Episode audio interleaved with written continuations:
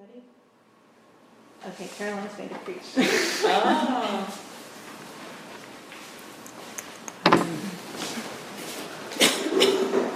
Help me, Lord.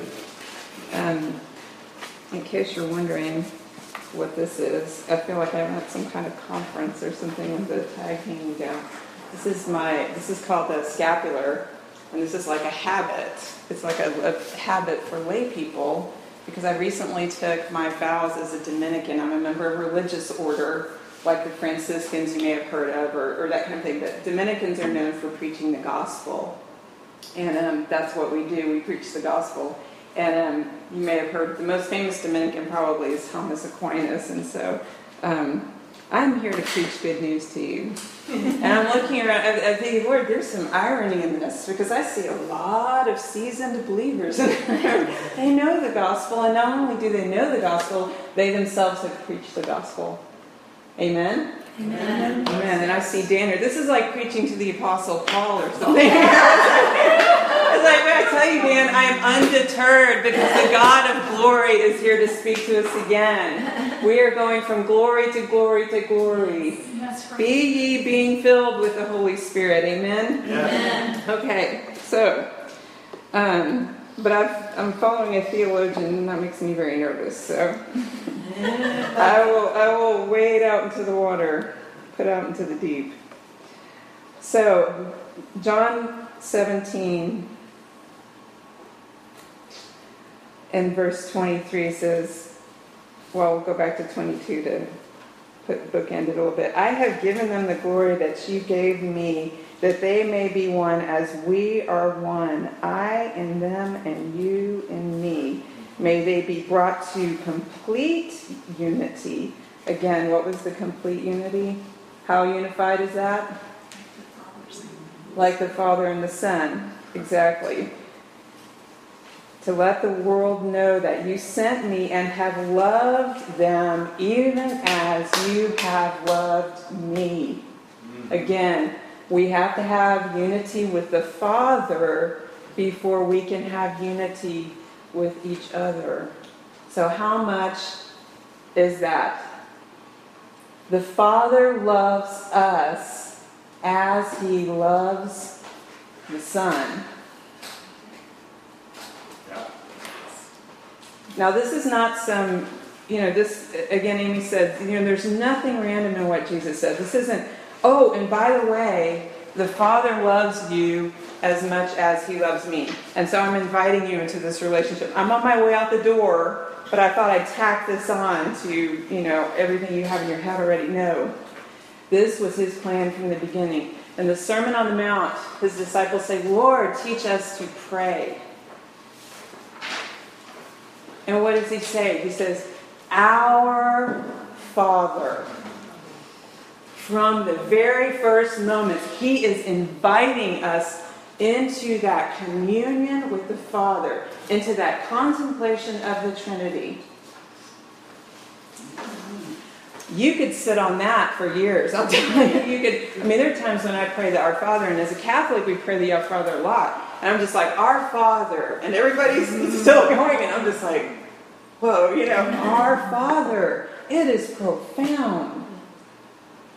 That is on the Father's heart, is for us to be in that relationship with Him, to receive the love that He has for us, to respond to Him like Jesus responds to Him. Our Father who art in heaven, hallowed be thy name.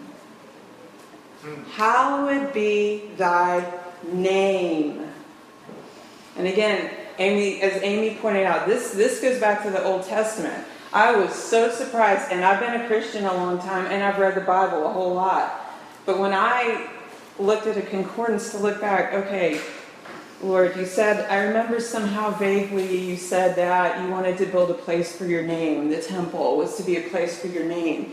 And so I looked back on the little blue letter Bible app, thank you, Amy, and I was just amazed. It was like it was like reading John 17 and finding glory and name over and over and over. This is like a place for your name, a place for your name, a place for your name, a place for your name, a place. I mean, I was just scrolling and scrolling and scrolling. I was amazed.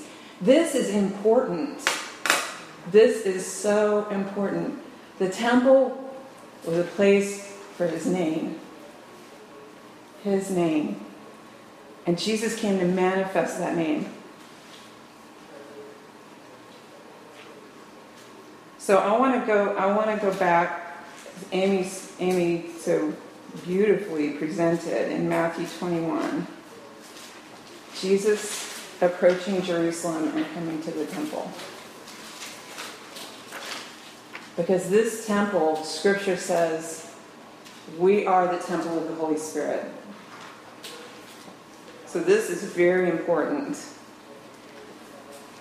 Notice how Jesus comes to Jerusalem, and we've all heard this before. He doesn't come in on a fine white steed and, you know, take over the place. He doesn't preach to the masses. He doesn't do, you know, a, a healing, uh, a healing outreach or whatever.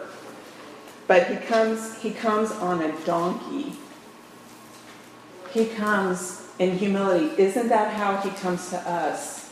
He comes to us, his children, his beloved. Jerusalem, Jerusalem was on his heart. The temple was on his heart. He loved Jerusalem. He loved the temple. And he came to her on a donkey. He comes to us like that. Amidst praise, when we acknowledge him, they, they were singing and shouting, Hosanna to the Son of David. Blessed is he who comes in the name of the Lord. Hosanna in, the highest. They were acknowledging, even, I don't know to what degree they really meant it. I've heard tons of sermons on this. Well, this was the crowd that later betrayed him. No, this was a completely different crowd, you know. So we don't know what level of understanding they had. But isn't that the way it is when we come to Christ? We kind of have understanding, but we've got a lot more to learn, you know. But if when we acknowledge him, we say, You are the Son of David.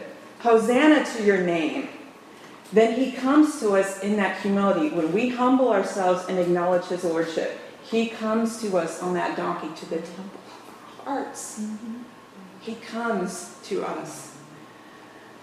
And when he enters our heart, there is sin to deal with. Why? Because God is fastidious and he likes, you know, he's of a neat nick and I want everything just right, you know, and here's my white glove.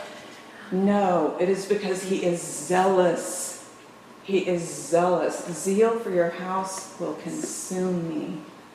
He is zealous for our hearts. He is not there to destroy the temple.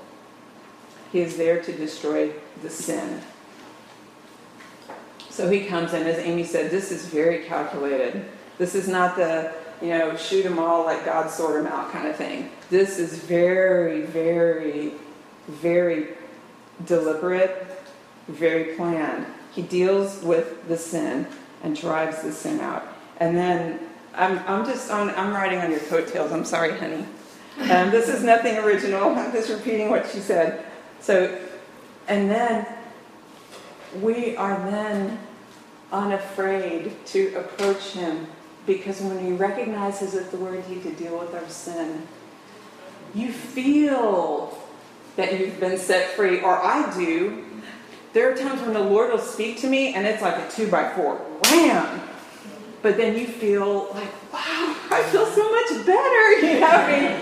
And I don't mean he, he hurts you, but he hurts what is hurting you. And so you feel this freedom. You feel a release.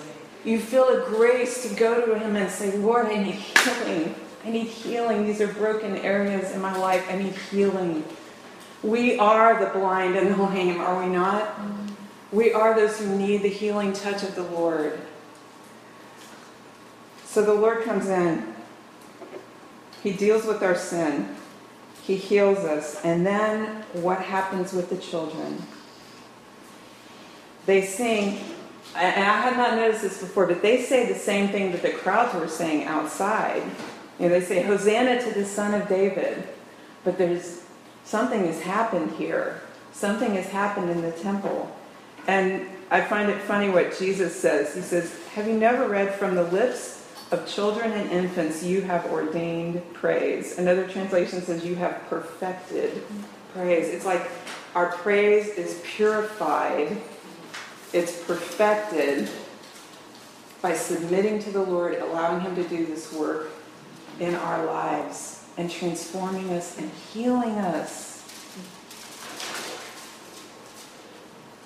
So I want to tell you about, I'm going to get super vulnerable with you. Um, about a time that a God asked me a question and um, I couldn't answer it. and he asks me questions a lot. It may be because I give such humorous answers. I don't know. But, um, but I do know, and I've heard this many times, when the God of the universe asks you a question, it is not because he is seeking information. he is exposing something in you. In me, he uses it to unravel my heart in the most glorious way possible. Hallelujah. So uh, one day I was sitting in the presence of the Lord, and, and just out of the blue, the Lord says, Caroline, and don't you love it when he speaks your name?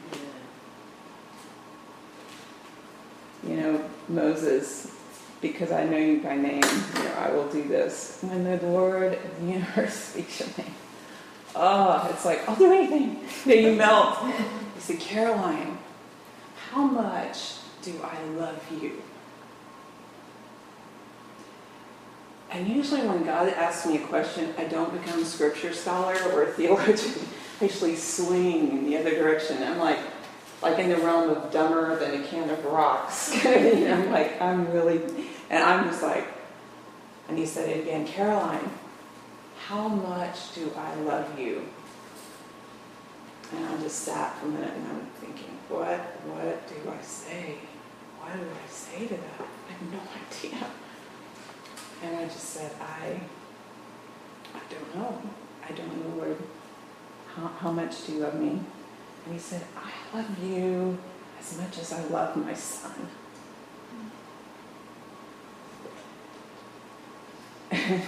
and being unintelligent, and the, I mean, I blurted out because it was the first thing I thought of. It was, Lord, is that even possible?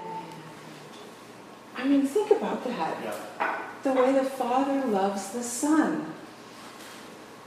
The Yes. Father loves Jesus, intimate, in fellowship since before the beginning of time. The intimacy that they share within the fellowship of the Trinity is unspeakable. But then I looked, I found John 17, where it says just that, like we read. In verse 23, you sent me, and you have loved them even as you have loved me. And that, my brothers and sisters, I believe is what the Lord wants to communicate to each one of us. We're seasoned believers. We've heard a million sermons, you know, we've heard all of it. But I believe the Lord, there are a few people in this room who really need this. I think we all need it, but there are a few people in this room who are acutely aware of the need to have the Lord approach you and to come into your heart and to deal with the things that separate you and to heal you and to show you that the Father loves you as much as he loves his Son.